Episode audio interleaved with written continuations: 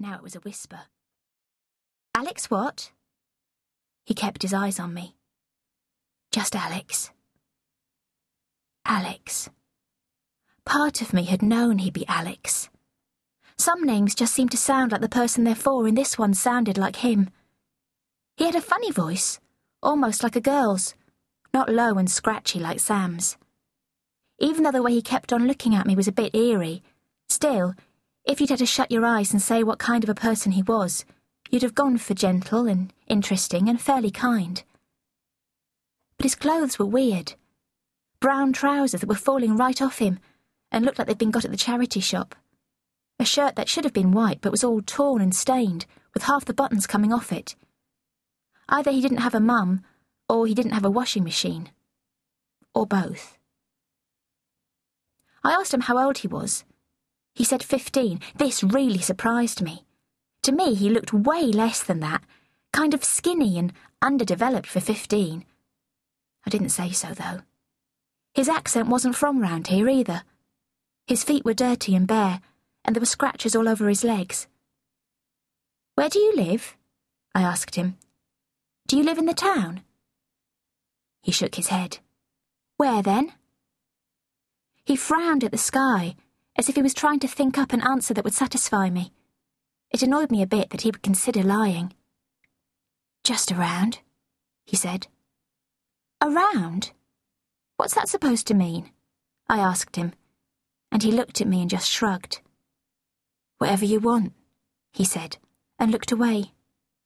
Hey, no need to be rude, I told him. And then I worried that I'd gone too far and he might be losing interest, so I bit my thumb, and then I stopped myself because he was watching. Sorry, he said. I didn't mean it like that. It's okay, I told him. I didn't really think you did. We were both quiet for a minute then. When were you fifteen?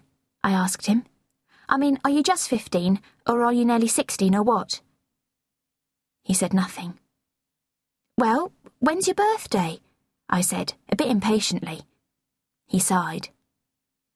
You ask a lot of questions, don't you? He said. Do I?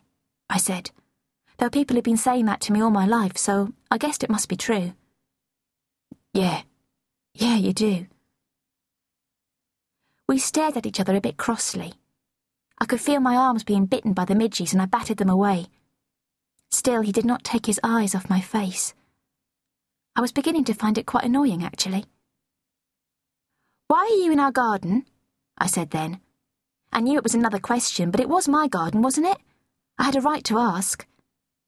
I didn't know it was your garden, he said. Sorry. And he sounded as if he meant it. It's okay, I said. I don't really mind if you go in it. I decided to be nice. I'm Flynn, I told him. And I was just about to say my age as well when I heard Anna inside crying her head off, and then my mum calling me. If I didn't go in, she would come out and see us. Got to go, I said. But he didn't say anything, he just looked at me and seemed quite happy for me to go. He didn't ask if I was coming back or anything, he just kept his eyes on me. I waited for a second to give him a chance. Bye then, I said but still he said nothing, and he didn't move. I knew that if my mum found him, she'd tell him to go. I hoped she didn't find him. I hoped he wouldn't go. As I ran up the steps into the house, I turned and checked to see if he was still there, and he was. You could just see the dark shape of him against the fat lightness of the trunk. Yes, there he was, looking right at me. You think you know every little detail about your own life, what it feels like to live it, and what other people are going to be in it with you, and all that. You think you've met everyone interesting that you're ever going to meet, and that you already know most of the important and useful stuff in the world that there is to know. But you don't. Because the big thing is, nothing ever stands still. You can never know what to expect. There can always be something else amazing, or lovely, or terrible, right around the corner.